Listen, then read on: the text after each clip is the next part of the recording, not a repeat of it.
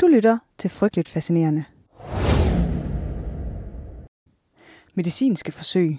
Forsøg med mennesker. Hvis det ikke er en af de ting, der kan få det til at krybe under huden, så ved jeg snart ikke.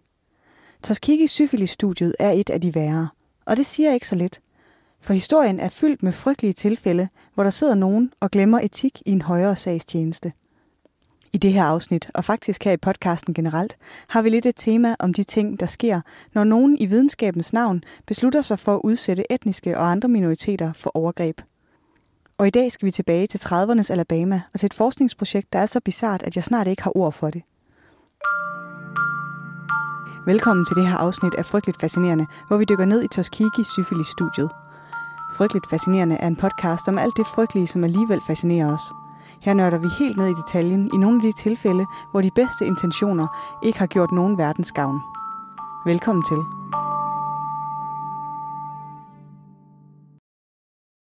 På forhånd vil jeg bare lige advare om, at der er en god portion frygtelig racisme og helt vanvittig uetisk omgang med menneskeliv i det her afsnit. Det er virkelig en meget trist historie på alle måder. Og det skal man lige være opmærksom på, inden man dykker ned i det mørke, der er Tuskegee syfilis-studiet. Hvis du ikke er helt med på, hvad det præcis er, at Tuskegee syfilis-eksperimentet er, så kommer der lige et kort oprids her. Og du kan ikke se det, men jeg laver citationstegn i luften, når jeg kalder det et eksperiment. For vi bevæger os virkelig i definitionernes grænseland, når vi kalder det her for et eksperiment. Og før vi for alvor dykker ned i det, så vil jeg bare lige opklare en enkelt misforståelse, som jeg har stødt på flere gange i researchen til det her afsnit. Og det er, at man inficerede folk med syfilis for at studere dem. Men det gjorde man faktisk ikke. Formålet med det her studie var at undersøge latent syfilis, altså syfilis, som forsøgspersonerne har haft ubehandlet i en længere periode. Man kunne derfor ikke inficere folk med syfilis. Det var ikke nye sygdomstilfælde, der var interessante for studiet. Mere om det senere. Men faktisk så findes der et andet amerikansk studie, hvor man inficerede personer med syfilis i Guatemala. Så det er ikke fordi, man som sådan havde nogen etiske principper imod at inficere folk med syfilis. Det var bare ikke lige formålet med det her studie. Så langt, så godt. I 1932 og 40 år frem løber et af de mest vanvittige forsøg med mennesker i moderne historie. Måske lige med undtagelse af det, der foregik i koncentrationslejrene, så er det her virkelig noget af det mest modbydelige, man har udsat mennesker for. US Public Health Service beslutter i starten af 30'erne, at de vil undersøge effekten af ubehandlet syfilis på menneskekroppen. Derfor beslutter de sig for at rekruttere deltagere til et studie – men hvordan får man personer til frivilligt at melde sig til et studie, hvor man bliver diagnostiseret med en alvorlig og potentielt dødelig sygdom, som man så ikke modtager behandling for, selvom der eksisterer en behandling? Det korte svar er, at det gør man ikke. Det man gør i stedet er, at man udvælger et område, hvor uddannelsesniveauet er lavt, og hvor man kan forvente, at der ikke bliver stillet alt for mange spørgsmål, og så udsender man løbesedler og reklamer, hvor man tilbyder folk at blive testet for, og jeg citerer, dårligt blod. Det her er et uddrag fra en flyer, der har til formål at lokke folk ind til en blodprøve. Colored people, do you have bad blood? Free blood tests available. Free treatment by county health department and government doctors. You may feel well and still have bad blood. Come and bring all your family. Og det er interessant, for det er her løgnen starter. Ingen nævner noget som helst om syfilis. De bruger bare den her eufemisme om dårligt blod. Og det kan i virkeligheden betyde hvad som helst. Dårligt blod. På det her tidspunkt i 30'ernes USA, der bruger man dårligt blod som en samlebetegnelse for alt muligt. Mentale problemer, kronisk træthed, sygdomme, alt muligt. Så i virkeligheden kan det betyde hvad som helst. Og så lokker de også med gratis behandling til en ludfattig landbefolkning. Og de behandler dem faktisk. Godt nok med en salve med kviksøl. Men det troede de altså var en god behandling dengang. De giver deltagerne kviksølsalve og instruerer dem i at smøre sig ind i det morgen og aften. Så ja, bevares, de giver deltagerne gift, men de gør det, fordi de tror, det er den bedste behandling. Efter kort tid så løber projektet tør for penge. Tungmetalsalve er åbenbart ret pricey, så der er ikke moneter til at tilbyde det længere. Og nu skal du møde to gutter, som er centrale for historien om Tuskegee syfilis-studiet. Talia Farrow Clark og Raymond Wunderlær. Clark og Wunderlær og de ser præcis ud, som du forestiller dig lige nu. Middelalderne selvgode mænd, der er i gang med deres lille eksperiment i en højere sagstjeneste. Men hvis ret skal være ret, så står de faktisk i lidt af en kattepine, for der er ikke flere penge. Og så får de en god idé. I stedet for at lade al den gode videnskabelige data og forskningsmulighederne gå tabt, så beslutter de sig for at fortsætte eksperimentet og overvåge deltagerne, for på den måde at se, hvad ubehandlet syfilis gør ved kroppen. Og så måske genoptage behandlingen, hvis projektet skulle modtage nye midler. En slags grotesk forestilling om win-win, fordi man antager, at de her landarbejdere ikke har nogen mulighed i verden for at skaffe behandling mod deres sygdom, selv hvis man fortæller dem, at de har den. Og det bringer os videre til sagens kerne i dag. For hele ideen til syfilisstudiet, den kommer ud af en af vores gamle kendinge, eugenik, eller racehygiejne, som det også mundret bliver kaldt. Jeg kalder det en gammel kending, fordi vi har talt om den her i podcasten. Både i afsnittet om det hvide snit, og senest er jeg dykket ned i historien om tvillingestudier – så hvis den slags er noget for dig, så kan jeg anbefale de to afsnit. Men bliv lige hængende her lidt endnu og hør med. Så kan du altid høre de to andre bagefter. De løber ingen steder. Og sagens kerne i dag er, at hele eksperimentet i første omgang bliver designet for at forsøge at bevise en racistisk antagelse. På det her tidspunkt er det en ret fremtrædende idé om syfilis, at det påvirker hvide personer mere og anderledes. Basalt set så går teorien ud på, at syfilis angriber hjernen hos hvide personer og nervesystemet hos sorte personer, fordi hvide personer har en mere veludviklet hjerne, som sygdommen så bedre kan angribe. Og jeg ved godt, at det her lyder helt vanvittigt racistisk. Men jeg advarede dig også helt i starten om, at det er der temmelig meget af i det her afsnit. Det er så, jeg har helt ondt i maven over det, når jeg ser på det med 2021 øjne. Men vores to ledende læger, Clark og Vondelær, beslutter sig for at fortsætte observationerne og studiet af de her landarbejdere, for at bevise endegyldigt, at der ikke forekommer neurosyfilis, det kalder man det, når syfilis angriber hjernen, hos sorte personer. Fordi sorte personers hjerne er mindre udviklet. Og de retfærdiggør det på en ret ejendommelig måde. Som vi tit ser det i historien, når læger gerne vil lave forsøg, hvor de ikke helt har etikken med – Clark og Vondelaire argumenterer nemlig for, at patienterne ikke ville søge behandling, uanset om de så fik at vide, at de havde syfilis. Her et uddrag fra Clarks materiale. The state of affairs is due to the relatively low intelligence of the Negro population, depressed economic conditions, and the very common promiscuous sex relations of this population group. These relations do not only contribute to the spread of syphilis, but also contribute to the prevailing indifference with regard to treatment.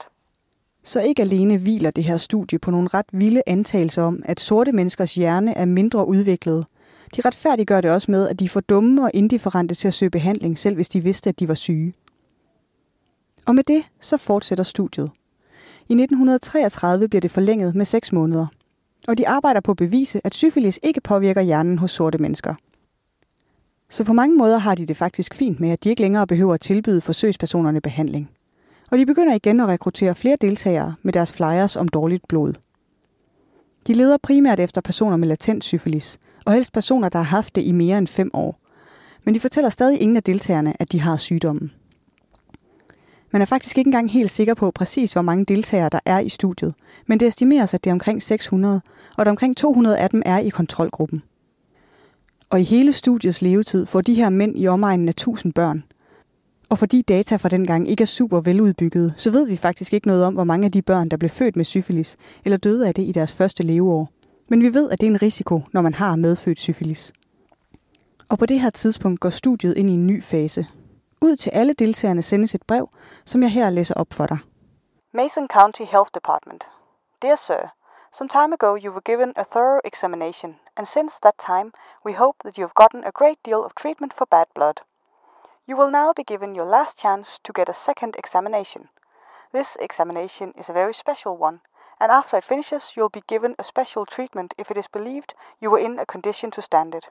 Remember, this is your last chance for special free treatment. Sidste linje er skrevet med versaler. Og det, som er brevets formål, det er for alle deltagerne til at komme ind og få lavet en rygmavsprøve. Og nu er jeg ikke læge, men jeg ved tilfældigvis, at det er en sindssygt smertefuld ting at få foretaget – og det eneste egentlige formål med den er at afgøre, om forsøgspersonerne har neurosyfilis. For det kan man afgøre med rygmarv. Men det har intet formål for forsøgspersonerne, for de bliver ikke tilbudt behandling, uanset. Og så understreger det også studiets løgnagtige fundament. For de lokker med behandling. De fortæller forsøgspersonerne, at de bliver behandlet for deres dårlige blod, og på den måde kan blodprøver, rygmarsprøver, smerter og ubehag retfærdiggøres. Samtidig udskriver man aspirin til personerne, som kun tidligere i meget begrænset omfang har fået nogen som helst form for medicinsk behandling. Og de føler derfor, at de modtager kompetent medicinsk behandling, fordi de får smertestillende og generelt har det bedre. De er dybest set spundet ind i et spind af løgne på det her tidspunkt. Og i slutningen af de seks måneders forlængelse, mens Clark og Vondelær er ved at pakke deres happengud, så kommer de til at tænke på noget. Nu hvor de alligevel har al den her dejlige data om syfilispatienter, så ville det da næsten være ærgerligt bare at pakke sammen og efterlade det hele. I en korrespondence mellem Clark og Vondelær skriver Vondelær, vi står jo faktisk med ganske mange cases, som ikke har modtaget andet end kviksøl for deres syfilis. I moderne forstand er de jo nærmest at regne for ubehandlet. Og hvis vi fulgte dem over en periode på, lad os sige 5-10 år, så kunne vi opdage mange spændende fakta om fremskreden og ubehandlet syfilis. Og sådan lægges kimen til den næste fase af forsøget. Nu har vi først behandlet forsøgspersonerne, dernæst foretaget prøver på dem, mens vi gav dem aspirin som en slags forestillet behandling, og endelig beslutter de to ledende læger at fortsætte observationerne og ikke lige fortælle personerne, hvad det egentlig er, de fejler. Og når man tænker over det, så er det ret paradoxalt det her. For i lang tid, så har man slet ikke nogen kur mod syfilis. Så vi har ikke rigtig behov for et studie af konsekvenserne ved ubehandlet syfilis. Det har vi allerede. Data for ubehandlet syfilis findes. For i årtier var der ikke nogen behandling mod sygdommen. Så man har frit kunnet observere konsekvenserne af det. Hele verdens syfilis-tilfælde har gennem det meste af historien været et stort studie i ubehandlet syfilis. Vores to læger er virkelig været direkte ned i suppedasen af moralsk forfald. Ned af etikkens trappetrin, om man vil. Jeg ved, at en normal indvending mod kritik af studiet er, at det er udført i en helt anden tid. At konteksten var en anden. Og det er også rigtigt. Samfundet var stadig domineret af galopperende og åbenlys racisme. Der er ingen officielle etiske retningslinjer for videnskab. Informeret samtykke bliver først indført i medicinsk behandling i USA i 1957. Og det er da også alt sammen rigtigt nok. Men hvis det var et eksperiment, der var blevet lavet på en, du kendte, så ville du være frastødt af det. På sådan en helt basal mavefornemmelsesniveau, så er det altså bare forkert. Og lavet som om, at vi behandler for en sygdom. Men i virkeligheden så lyver vi om det, og vi udsætter også de stakkels testpersoner for smertefulde indgreb, som ikke gavner dem på nogen måde, mens vi smiler og lader som om, at det er en del af behandlingen. Vi ser det hele tiden med eksperimenter og forsøg, som en majoritet laver eller begår mod en minoritet. De bliver forsvaret, nogle gange helt frem til nutiden, med gode intentioner. Men det er vigtigt at være bevidst om, at gode intentioner og frygtelige konsekvenser ikke er gensidigt udelukkende. Og det betyder ikke, at der ikke er noget at lære. At nogen ikke vil holde sig ansvarlige. Det her eksperiment fortsætter langt op i 50'erne. Altså efter verden i sin kollektive bevidsthed har fået indskrevet de frygtelige ting, der sker, når etik bliver tilsidesat i medicinsk forskning. Det her er efter de grusomme forsøg i koncentrationslejrene. Vi er blevet klogere. Og der er alligevel ingen alarmklokker, der ringer. Jeg fandt et interview med en af de forskere, der arbejdede på projektet, hvor en forfatter spørger ham om netop det. Han spørger ham, om ikke ham og de øvrige forskere skulle have genovervejet studiet i lyset af alle afsløringerne efter 2. verdenskrig. Og det han svarer er ret bemærkelsesværdigt, for han er sådan, jamen, dem der gjorde alt det, de var jo nazister. Og sådan kan det altså gå til, at den gode sags tjeneste bliver fuldstændig overskyggende for, hvad det egentlig er, der foregår.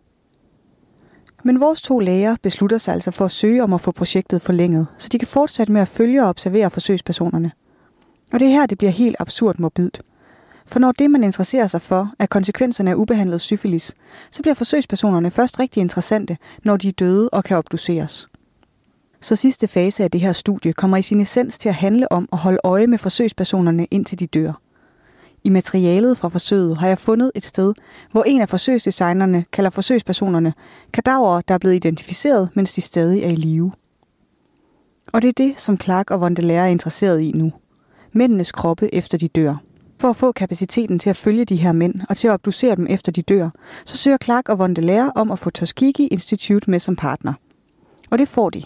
Og uden at gå for meget i detaljerne om det, så er det lidt paradoxalt, fordi Tuskegee Institute er en mest en del sort institution på det her tidspunkt, dedikeret til at forbedre forholdene for sorte mennesker i området. Men de er samtidig støttet og primært finansieret af hvide filantroper, så de balancerer hele tiden på en knivsæk i forhold til at holde alle glade så de ender med at indvilge i at indgå som partner i projektet. Noget af det, der giver mig myrekryb ved det her, er, at det er en eksplicit overvejelse i forskningsteamet, at de har brug for at få en partner med, der repræsenterer sorte mennesker, hvis de vil have, at den sorte landbefolkning skal stole nok på det til at deltage. Og da jeg læste det, så tænkte jeg, ja, fordi de ikke stoler på hvide videnskabsfolk, og det er netop projekter som jeres, der gør, at de ikke stoler på jer. I er ikke til at stole på for pokker. Der er altså noget bizart ved videnskabsfolk, der er sådan, sorte mennesker stoler ikke på autoriteter. De er skeptiske over for videnskab. Tror der pokker, når autoriteter og videnskab strikker forsøg som jeres sammen? Da jeg undersøgte det her, faldt jeg over Vanessa Nortington Gamble, som er medicinalhistoriker, og hun siger det på en ret interessant måde. We usually frame this as a crisis of distrust rather than a crisis of trustworthiness. The distrust is pretty understandable reaction to what the medical system has done. And so it's always framed as like, why don't these people trust the medical system? And not, why has the medical system failed? Og nu kan du måske huske, at jeg i starten forklarede, at det er en udbredt misforståelse, at man inficerede forsøgsdeltagerne med syfilis. Det gjorde man ikke, det har vi allerede etableret. Men en af de læger, der arbejdede på forsøget i Guatemala, hvor man faktisk inficerede personer med syfilis, John C. Kotler, han kommer også til at spille en rolle i Tuskegee-studiet. Og i øvrigt, hvis du tænker, hvad er det for et studie i Guatemala, og hvorfor fortæller du ikke noget mere om det, så er det faktisk en helt anden historie. Og man kan ikke sådan blande historier sammen. Men måske, hvis du er heldig og lidt tålmodig, så kan du høre mere om det i næste uge. Men John C. Kotler er interessant, fordi han nærmest bliver rejsende i etisk problematiske syfilis-studier. Og det fortæller os også noget om den selvopfattelse, som de her videnskabsfolk har haft. For de har virkelig været overbevist om, at de arbejder i den gode sags tjeneste. Man ser det mange steder i materialet fra den gang, at de opfatter sig selv som generaler i en krig mod sygdommen. Og du kan ikke se det, men jeg sætter citationstegn omkring krig. Men jeg ved faktisk ikke rigtig, hvorfor jeg gør det. For det er ikke noget, der er hverken unikt eller nyt. At sprog for krig bliver brugt som sprog for sygdom. Faktisk er det også noget, jeg har talt om før. I mit allerførste podcast-afsnit. Der taler jeg om Münchhausen by internet. Og hvis du ikke lader dig skræmme af, at jeg helt klart har begyndervanskeligheder i det afsnit, så kan du høre det, hvis du gerne vil finde ud af, hvad krigsretorik i sundhed har med kraftblokker og Münchhausen at gøre. Men selvom det ikke er hverken nyt eller unikt, så har det den uheldige konsekvens, at de her læger kommer til at anskue forsøgspersonerne som infanteri, og tab af deres liv som et forventeligt og uundgåeligt del af krigen.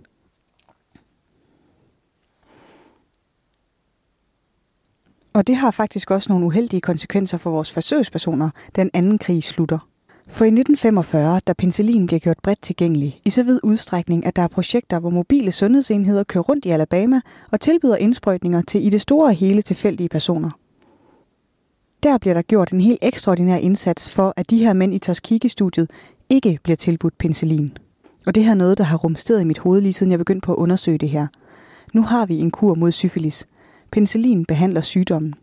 Hvad i alverden skulle så være ideen med at blive ved med at studere sygdommen? Hvorfor? Nu kan vi bare behandle den, så er viden om, hvordan den udvikler sig, hvis den er ubehandlet vel, overflødig. Jeg har taget et lille citat med fra en af forskerne i studiet, hvor han siger, If we treat the men now, syphilis will go away with all its secrets withheld from us. Og man kan ikke lade være med at tænke, og hvad så? Hvad er der egentlig gået tabt? Det er en virkelig vild mentalitet. Og det er altså også noget, vi ser ret ofte, når videnskabsfolk er i gang med noget, der bare ikke er helt etisk forsvarligt. Så er det sådan, det er en enestående mulighed. Vi får aldrig muligheden for at lave et lignende studie igen. Men det er bare ikke godt nok. Mange ting er en enestående mulighed. Det er ikke nok til at retfærdiggøre, at det bør gøres. En, som deler det her synspunkt, er Susan Reverby. Og hvis du kun husker et navn fra dagens afsnit, så synes jeg, det skal være hende. For hun er pragtfuld. Hun har skrevet flere bøger om og forsket i Tuskegee-studiet, og så stod hun bag afsløringen af studiet i Guatemala. Hun holder 100, og hun har gjort det til en mission at slå fast og understrege, hvor uendelig lidt Tuskegee-studiet bidrog til den videnskabelige indsigt i syfilis. Både fordi den viden, de ledte efter, langtidseffekterne af syfilisinfektion, blev overflødiggjort af penicillin, men også fordi de var helt uendeligt usystematiske og faktisk decideret tjuskede i deres dataindsamling. Allerede i 1948 har de mistet kontakt til en fjerdedel af mændene i studiet, og de har kontinuerligt rekrutteret flere ind. Der er ingen ægte kontrol med noget som helst. Og selv studiets centrale formål er kompromitteret. De studerer ubehandlet syfilis, men de har ikke nogen måde at sikre, at forsøgspersonerne ikke har fået behandling andre steder fra. I slutningen af 40'erne og starten af 50'erne er penicillin en almindelig behandling for alt muligt. Personerne i studiet kan have fået det udleveret for alle mulige sygdomme. I 1952 estimeredes det, at 30 procent af personerne havde modtaget penicillin i en eller anden dosis på et eller andet tidspunkt. En anden praksis, som man som videnskabeligt interesseret kun kan ryste på hovedet over, er, at når personer i kontrolgruppen tester positiv for syfilis, så flytter man dem bare over i den anden gruppe. Sådan, så har vi flere forsøgspersoner. Der er en uhyggelig lemfældig omgang med videnskabelig praksis her. Særligt taget i betragtning, hvor store menneskelige ofre, der bliver bragt for, at studiet kan gennemføres. Da resultaterne af studiet begynder at blive udgivet, for det bliver udgivet, 13 videnskabelige artikler i forskellige medicinske tidsskrifter kommer der ud af projektet. Så er der et ret interessant sprogvalg. En af de artikler, jeg har fundet, den hedder Untreated Syphilis in the Male Negro, og det bliver den ved med at hedde, selv efter penicillin bliver tilgængelig. I den artikel beskrives forsøgspersonerne som frivillige. Man skriver ikke, at man ikke har fortalt dem, at de er syge. Så et eller andet må forskerne vel have tænkt om det, ellers har de nok bare skrevet det. Og det er det, jeg synes er værd at bemærke. Det her studie bryder altså med den etiske forståelse dengang. Det er ikke bare et spørgsmål om noget, der med tiden er kommet til at klinge lidt hult. De vidste godt, at det, de gjorde, var etisk problematisk. Noget af det mest deprimerende ved de her artikler er deres resultater. Det, de når frem til. Deres primære videnskabelige fund er, at personer med ubehandlet syfilis ikke lever lige så længe som personer, der ikke har syfilis. I gennemsnit 20 procent kortere. Revolutionerende.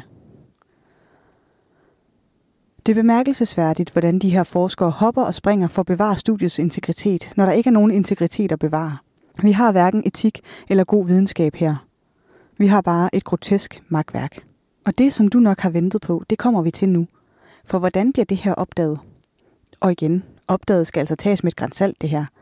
For det er opdaget, der er udgivet artikler. Og det er faktisk med udgangspunkt i de offentlige artikler, at vi har flere forskellige whistleblower-forsøg.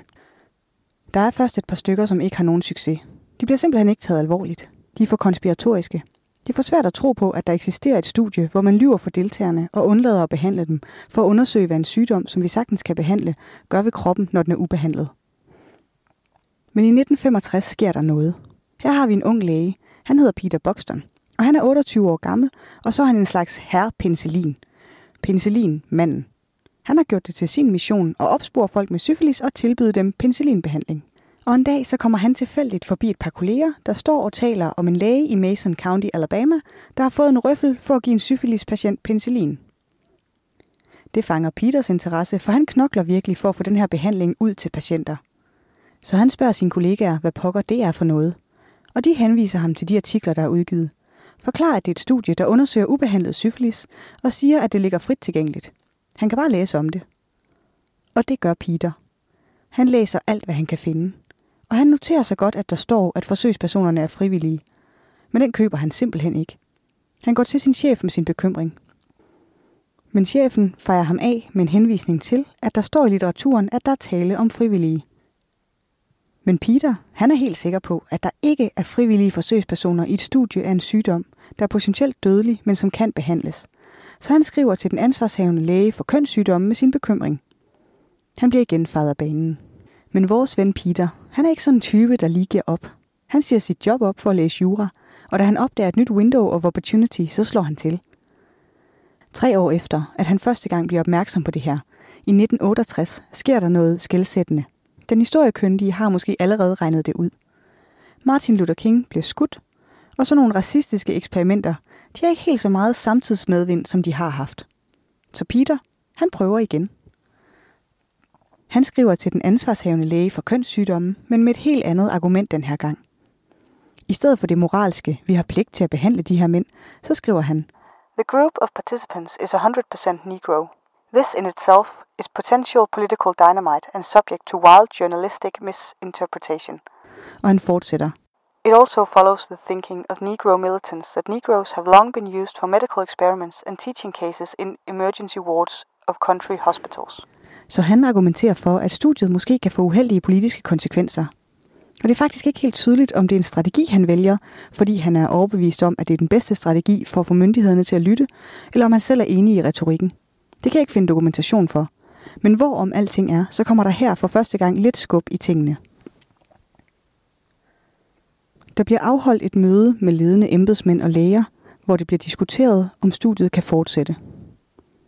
Og så sker der ingenting. Og det er her, hvor mit forhold til vores mand Peter Buxton bliver sådan næsten fangirl-agtigt. For det lader til, at han bliver ved med at tale om det her, til alle, der gider lytte. Desværre er der bare ikke så mange, der gider lytte. Og det kender man godt, hvis man er en nørd. Nogle gange bliver man helt fixeret på noget, og så bliver ens omgivelser træt af en. De siger, hold nu op, jeg orker ikke at høre mere. Skal du ikke snart hjem? Men Peter, han bliver ved. Og tre år senere, i 1972, der finder han en, der gider at lytte. Da han fortæller journalist Edith Leder om sagen, så bliver hun alligevel lidt interesseret. Så hun spørger ham, som journalister gør, kan du dokumentere det her? Og Peter, han griner lidt. For det kan han. Det hele ligger frit tilgængeligt. Det er ikke en konspiration, det her. Det er et offentligt studie. Så Edith hun tager sin nye viden tilbage til redaktionen på Associated Press, hvor Jean Heller får ansvaret for at skrive artiklen, og de bringer den den 26. juli 1972. Og det bliver endelig enden på studiet. Men selv i artiklen og håndteringen af sagen, er der et underligt mangel på fokus på det racemæssige aspekt af det her. Det går lynhurtigt med at frame det som et spørgsmål om medicinaletik generelt, og ikke et spørgsmål om racisme, selvom det er åbenlyst, at begge faktorer er på spil. Jeg ved godt, at det er vigtigt ikke at dømme fortidens forbrydelser med nutidens moral. Men selv i datidens kontekst, og særligt med viden om den racisme, der gennemsyrer Alabama i 30'erne, 40'erne, 50'erne og 60'erne, så det er altså en fejl ikke at anerkende, at race spillede en central og problematisk rolle i det her studie. I 1974 udbetaler den amerikanske regering 10 millioner dollars i erstatning til overlevende og efterkommere, og de efterkommere, der har fået syfilis som et resultat af studiet, bliver givet livslang medicinsk behandling. Og hvis du spørger mig, så er det vigtigste at lære fra sådan noget her, altid at spørge om, hvad gode intentioner dækker over. Nogle af de værste ting i historien er sket med gode intentioner. Så det er vigtigt at være hyperopmærksom, når nogen forsvarer deres handlinger med deres egne intentioner. Det var 18. afsnit af Frygteligt Fascinerende. Researchet, skrevet, optaget og redigeret af mig. Jeg hedder Maria. Næste afsnit kommer allerede i næste uge, og du kan høre det i iTunes, Spotify eller der, hvor du normalt lytter til podcast. Du kan følge Frygteligt Fascinerende på Instagram, og gør det endelig, hvis du ikke allerede har gjort det. Hvis du kunne lide det, du hørte, så send det til en ven, der er ligesom morbidt interesseret som dig. Tak for nu.